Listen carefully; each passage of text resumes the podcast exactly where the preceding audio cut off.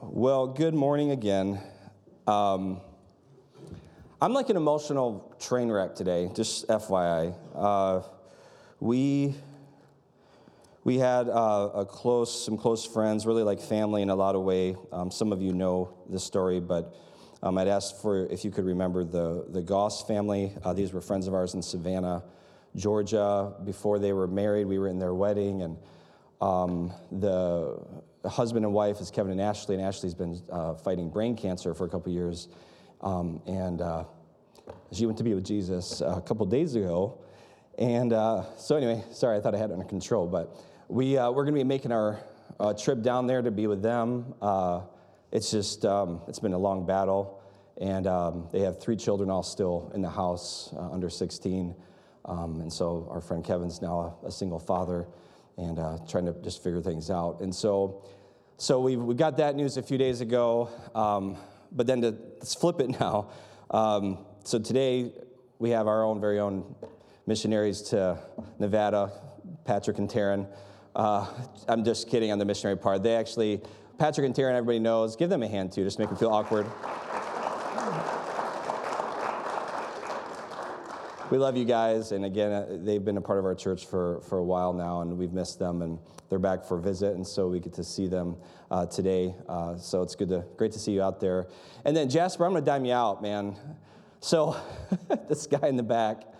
Jasper, uh, our friend, he's, um, he's, he was our close friend. Uh, your family, too, really, uh, from Kuwait. Um, his family and our family, we just uh, his, son is the same. Actually, his son, his birthday is the same as Isaac's birthday. They share the same birthday. They're the same age and everything. And David, uh, and so uh, him and his wife and their son just were just dear friends of ours. Like I said, they were family while we were over there.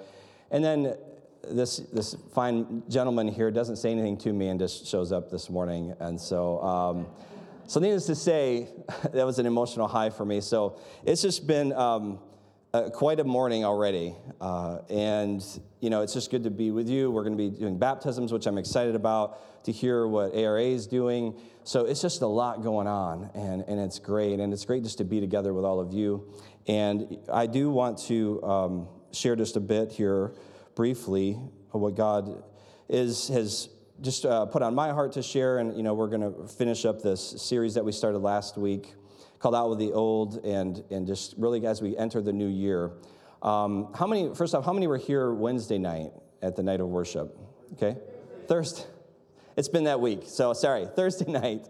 I was here Wednesday night too, but Thursday, yeah, so a good handful of people.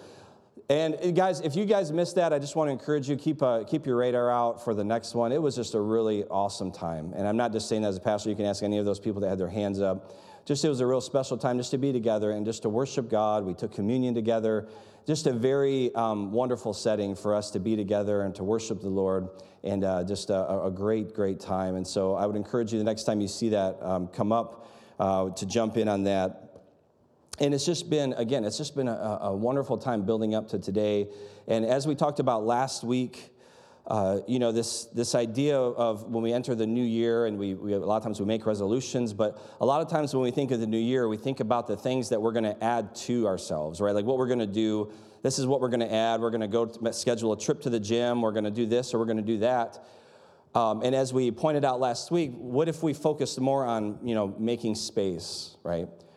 Maybe instead of adding to, maybe what is it in our lives that we should remove? Maybe is there something that we can lay down to make more space uh, in our schedules, in our time, uh, for God to do something. And, and so last week, again, I, I, had a lot of comments and some good comments about, about that message, and I, I hope it was challenging. Um, and today is, is kind of similar but, but different, and you'll see what I mean here. There's, there's um, where we're going to go today, and, and, you know, I think it's something, I don't think, I know that it's something that all of us deal with in life, and that is regret, right?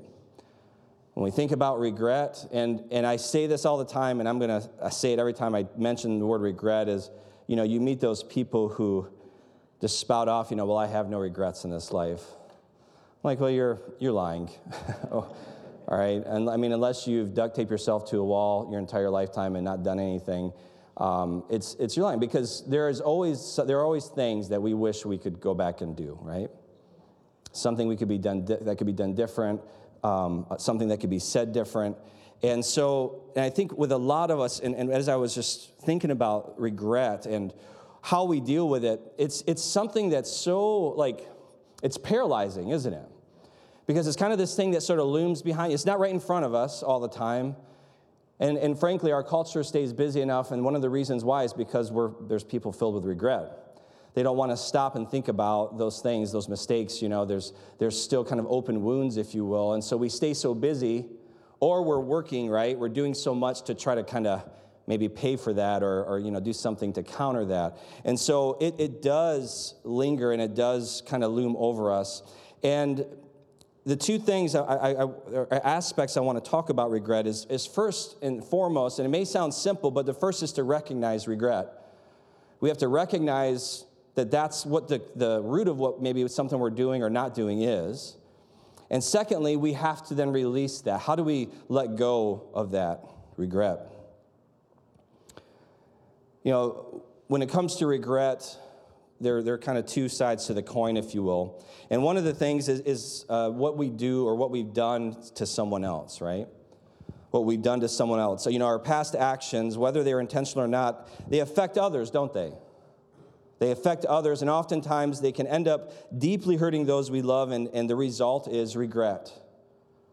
You know, there are times in our life where, again, we've done something either intentional or unintentional, but it's our loved ones, it's those closest to us that oftentimes kind of bear the brunt of that and get hurt the most. Perhaps you broke someone's trust in the past by lying to them. Perhaps you posted that comment on social media that you, you put them in their place really good. Maybe it was stealing money from a relative to fuel an unhealthy habit or desire. maybe it was even cheating on somebody that ultimately led to that heartbreaking breakup or divorce. You see, we all all of our actions, we, whether, we, whether it's just we're saying something or doing something, they have that possibility, well, they have the possibility they're going to impact people, but it can either, either be for the good or for the bad, right? And so we have to be aware of that, the, that again, things that we do are actions. Another type of regret, the other side of the coin, kind of going along with last week, would be the times when we did not take action right? The absence of action. Sometimes maybe we regret that. A woman by the name of uh, Bronnie Ware, she's a palliative caregiver who spent a lot of time with patients on their deathbed. And she wrote a book called The Top Five Regrets of Dying. And in it, she wrote the most common regrets of her clients as they reflected back on their life included number one, not enjoying more time off of work. She said that, you know, many of them, they just, they regret working so much and so hard and then by the time they get to the end of their life, they're like, I would have rather had more time with my family or with loved ones. Not enjoying more time off of work, not expressing their feelings, right? Not telling that person that you love them, not saying, you know, kind of what's on your mind. The next one is not staying in touch with friends. The next one is not letting themselves be happy. And finally, not being courageous enough to live true to themselves. You know, so many times we allow ourselves to be conformed to what's around us instead of being what God has called us to be. The reality is, again, we all, we're not alone in this room. We all have regrets in this room, even those who view, again, even though we view as the greatest in the faith, you know, the people that we see as, you know, man, that person's really, really doing something amazing. One of those people that stood out, and uh, I came across this, this article, was Billy Graham. And again, if somebody walked a, a walk, and it, you know, it seems like he did walk the walk, not that he was perfect, but you think of all that was accomplished, that God accomplished through Billy Graham, the lives that were touched. Listen to this account that he shares in his book, Just As I Am. He, he says that on the way back uh, to, the, or to the Kennedy house, the president elect stopped the car and turned to me. So this is President John F. Kennedy. And he says to, to, to Billy, he says, Do you believe in the second coming of Jesus Christ? He asked. I most certainly do. Well, does my church believe it? Billy said, they have, they have it in their creeds. Well, they don't preach it, he said. They don't tell us much about it. I'd like to know what you think. Billy goes on, I explained what the Bible said about Christ coming the first time, dying on the cross, rising from the dead, and then promising that he would come back again. Only then, I said, are we going to have permanent world peace. Very interesting, Kennedy said, looking away. We'll have to talk more about that someday, and drove on. Several years later, the two met at the 1963 National Prayer Breakfast. I had the flu, Billy talking he had the flu, and he said, After I gave my short talk and he gave his, we walked out of the hotel to his car together, as was always our custom. At the curb, he turned to me, Billy, could you ride back to the White House with me? I'd like to see you for a minute. Mr. President, I've got a fever, I protested. Not only am I weak, but I don't want to give you this thing. Couldn't we wait and talk some other time? It was a cold, snowy day, and I was freezing as I stood there without my overcoat. Of course, he said graciously. But the two would never meet again. Later that year, Kennedy was shot dead. Graham comments His hesitation at the car door and his request haunt me still. What was on his mind? Should I have gone with him? It was an irrecoverable moment. And so, you know, I, I put myself in, in, in, that position. And if I had a flu on a cold day like today, and even he was even looking out, right, for, for the president's health, you know, because he didn't want to give him what he had.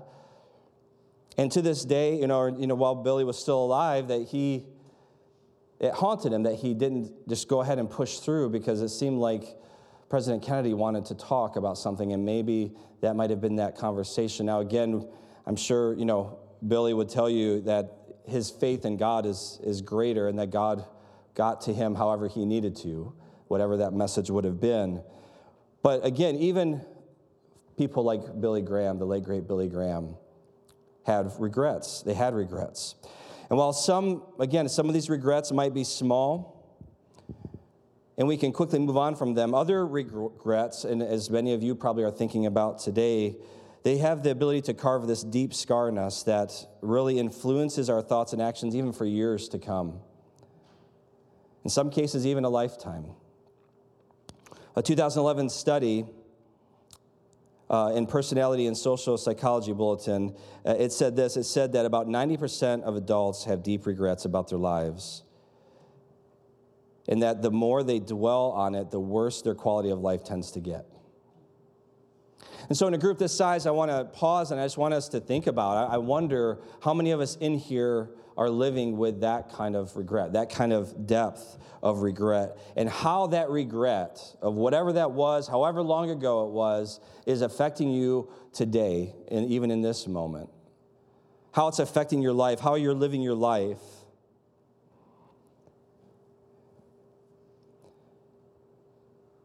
You see, we all have this past where, for many of us, deep regret resides.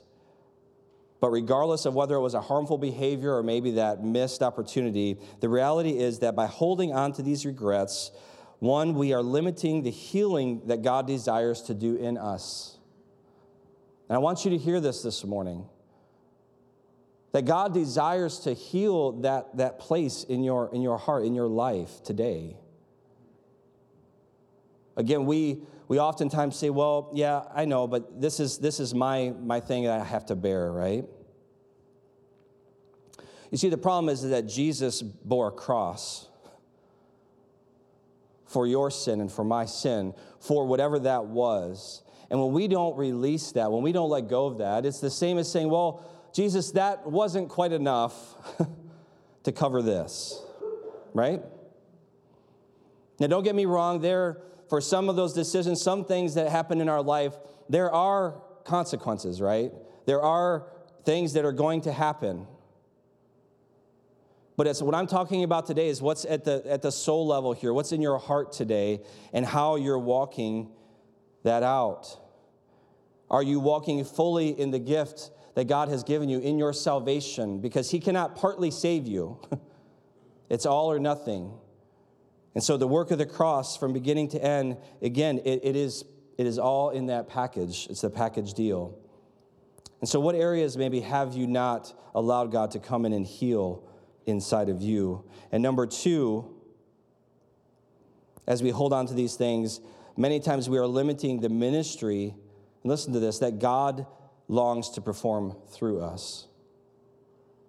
God wants to first heal the thing within us. Why? So then he can move and work through us. You have to understand that, that there is a plan and there is a purpose for your life here on earth.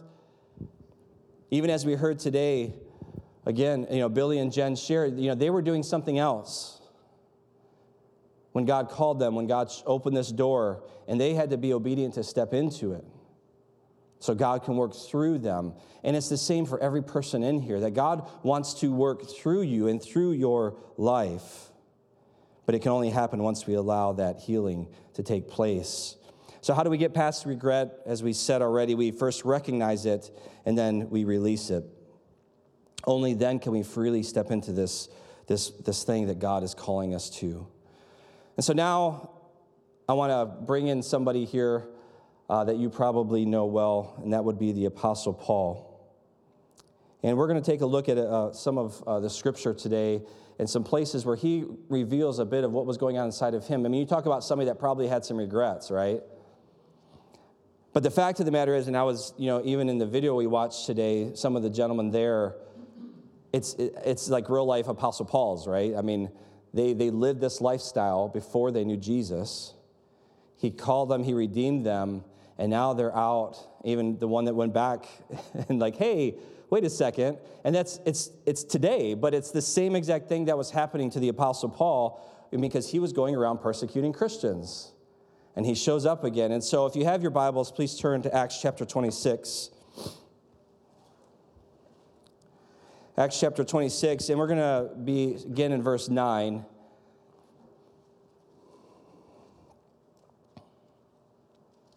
And it reads, Paul writes, he says, I myself was convinced that I ought to do many things in opposing the name of Jesus of Nazareth.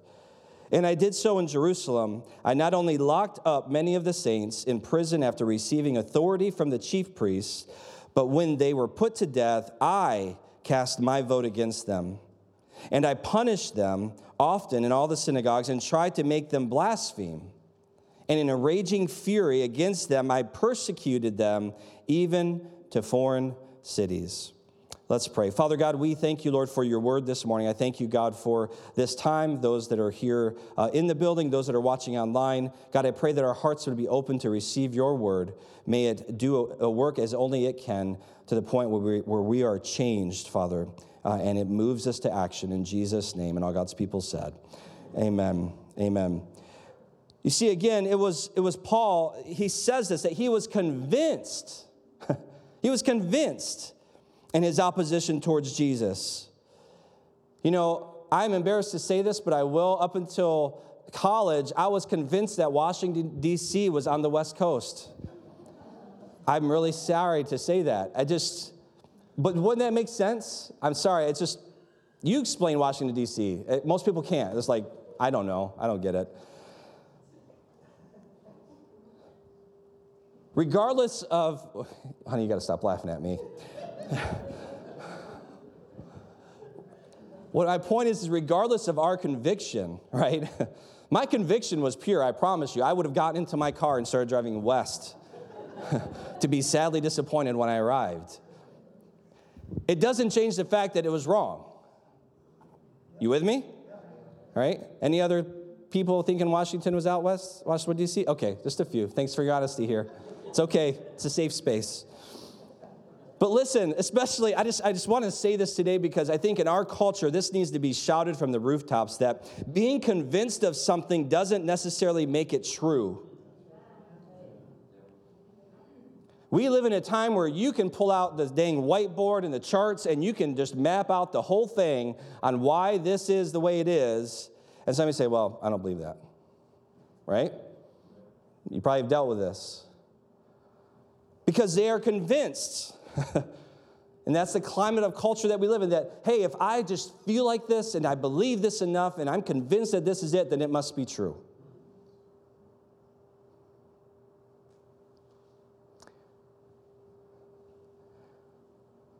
I want to say some other things, but I'm not going to. I'm going to save them. Let me just say this. If only we as Christians would have that same attitude, right? Because here's the thing is that what, what we possess, though, is the truth. When God has revealed that, when we see it for what it is, when we, we look in the scripture and, and God has entered into our life and saved us, we know we have the truth. That's, that's the thing. You know, I, I've not, I may not be the, the, the greatest theologian, but my relationship with Jesus, I know who he is. And I know what, who he has been and where he has walked with me in my life. And no one can ever take that from me, ever. Now, again, having the scripture and understanding to know that to where now I can articulate that to somebody is helpful. But when we have that, when you have that truth, no one can take that. And so I want to encourage us to be, you know, that way and to know what is true and to stand for that. But to understand that a lot of times in our culture now, people just pick a truth, right? And for Paul, he was genuinely convinced. All right, listen to this. You know, he, again, his problem was that he had done much against the early church to prevent its growth. It is safe to say that Paul had some regrets to let go of.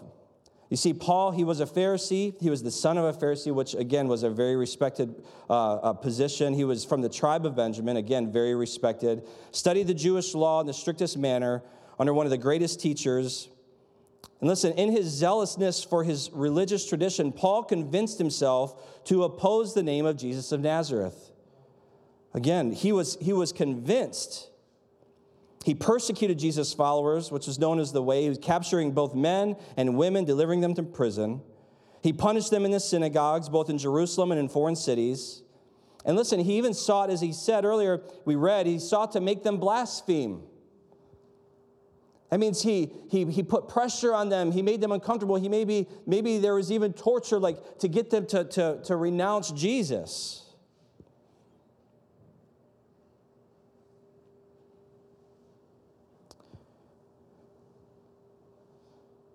We also see that he cast his vote against them, that they would be put to death.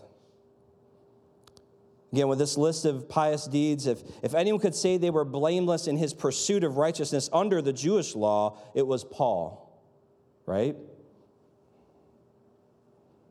Yet, after an encounter with the resurrected Jesus on the Damascus Road, as we're, we're familiar with, and Jesus knocks him off his, his, his horse there, or his donkey, knocks him on the ground, and he says, Why are you persecuting what? Me. Now, again, Paul never did anything directly to Jesus when he walked the earth, but by persecuting his church, Paul was ultimately coming against Jesus himself. He was fighting against the Messiah himself and the very Messiah, in fact, that he was still waiting to see arrive in his mind. So, listen, you got the picture of Paul? Have they painted it pretty well? Do you think you're better or worse than Paul? Don't answer that. But listen, despite all of this, Jesus chooses Paul to be an instrument for him. And I love it. I love that you guys are here today. I love that story that you shared because that gentleman that showed back up at that village, that they're like, Do you, can you have any idea the testimony that he has? Because they knew him before. And again, it was the same with Paul. They're like, You killed some of our brothers and sisters, either by blood or in the faith, at your hand. There's no way that nothing else explains this change than for Jesus to have done something amazing in him, to change him. Right? So understand wherever you are today, wherever you find yourself today, you're not too far gone, and God still has a plan and purpose that He wants to carry out through you, and you have no idea what God can accomplish through you as long as you are faithful. And I believe that's what God saw in Paul is that this guy is faithful. he'll do, he'll do, once he see, he'll go. And so he knew, and he empowered Paul, he equipped Paul to go and do, again, a, a great things, but again, not because of Paul. And we're going to find out right now as I want to move briefly into Paul's posture here. Um, if, again, if you can turn in your Bibles over to 1 Corinthians, we're going to just pick up our pace a touch here. 1 Corinthians 15, verses 9 through 10. This is again Paul writing. He says, For I am what? The least of the apostles, unworthy to be called an apostle because I persecuted the church of God. I mean, you would most people just say, well, don't say that about yourself, right? That's what we say today, you know, don't say those things. You're, you're great. Yeah. Paul's like, I'm nothing. I'm not worthy of this. The least of the apology. We see this humility in those next six words again in verse 10 now. It says, But by the grace of God, I am what I am. And listen to, for, look for this word grace now. I am what I am, and his grace toward me was not in vain. On the contrary, I worked harder than any of them, though it was not I, but the grace of God that is with me. We have to recognize, church, and, and again, I think there are times we do it well, there are times maybe we don't. Anything that we do well, any growth we see in this church is by the grace of God.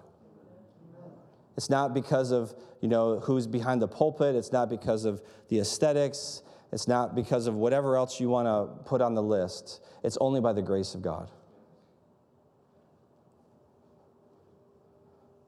We have to stay in that place of being submitted to God and being humble before God, recognizing it is His grace that accomplishes all that needs to be done. His grace is what it is all about. To, now to Philippians 3. I'm going to read from the New Living Translation here, verse 12, Philippians 3, verse 12. And he says, again, Paul writing again, he says, I don't mean to say that I have already achieved these things or that I have already reached perfection, but I press on to possess that perfection for which Christ Jesus first possessed me. No, dear brothers and sisters, I have not achieved it, but I focus on this one thing. Now, listen, dial in right now. He says this He says, forgetting the past, forgetting the past. Let me just say this it's not just, we're talking about regret, we're talking about maybe those negative things, but also forget all the good stuff in the sense of, again, we remember where God has been faithful, but those victories, don't let those things, don't live back there. Right? They say the last words of a church that's about to die is, is this is that, well, we've never done it that way before. We have to keep moving. Where God is bringing us into new seasons. Forgetting the past and looking where? Forward to what lies ahead.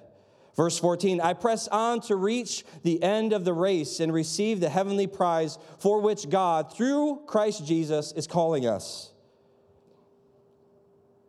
Again, he gives us this picture of this race that we're running on. And we have to persevere as God is calling us home. Verse 15, let all who are spiritually mature agree on these things.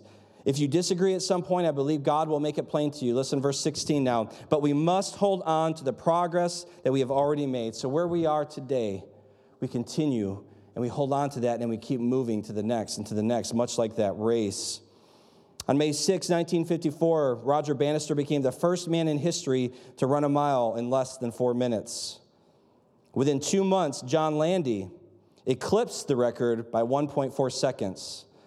On August 7, 1954, the two met together for a historic race. As they moved into the last lap, Landy held the lead. It looked as if he would win, but as he neared the finish, he was haunted by the question Where is Bannister? As he turned to look, Bannister took the lead. Landy later told a Time magazine reporter, If I hadn't looked back, I would have won.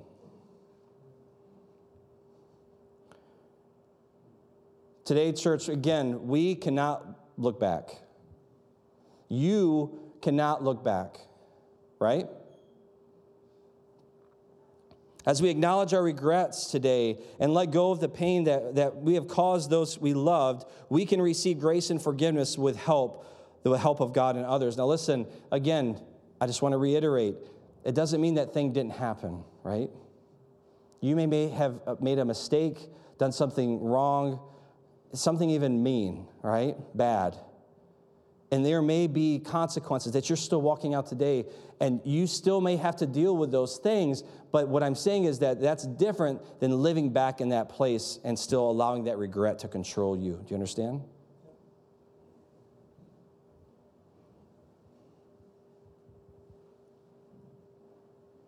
We have to learn to let go of our regrets and working through the pain of our past. It may not happen overnight, but it is the process, again, that we must work through. As we prepare to, to wrap up this time, and we're going to transition into a time of communion here briefly. I mean, communion, sorry, baptism. I want to share just again, just some real practical things here on how we, rec- once we recognize these regrets are holding us back, what we must do.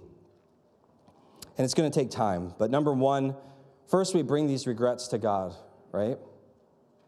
Confessing, repenting of our sin that, that created these feelings to receive forgiveness from God. Again, He promises us that He will forgive us. And we just bring it to God and say, God, I made the mistake here. And I ask your forgiveness. We have to bring it before the Lord. Number two, again, as we receive that forgiveness from God, again, perhaps one of the most difficult steps is learning how to forgive ourselves. Remembering that the Spirit has set us free in Christ from the condemnation of sin and death. Again, that's everything. We have to learn, again, to forgive ourselves. The cross made that possible, and so we have to forgive ourselves. Number three, then we move our focus to the next goal, what God is calling us to in Christ. You see, once we've cleared that out of the way, even going back to last week, moving some of that junk out, once that's gone, now it's like, God, show me what you're calling me to. And let me run faithfully to it. Number four, and here's the thing I think we probably struggle with the most too, is to learn from our regrets, right? Don't keep making the same mistake over and over. Learn from them, and allow God's grace to redeem them by using our story to minister to others.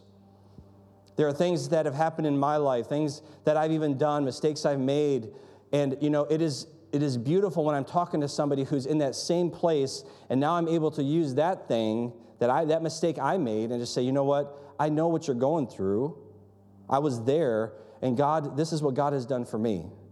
Right? We have to learn from those things. Number five, give, give thanks to God for his patience.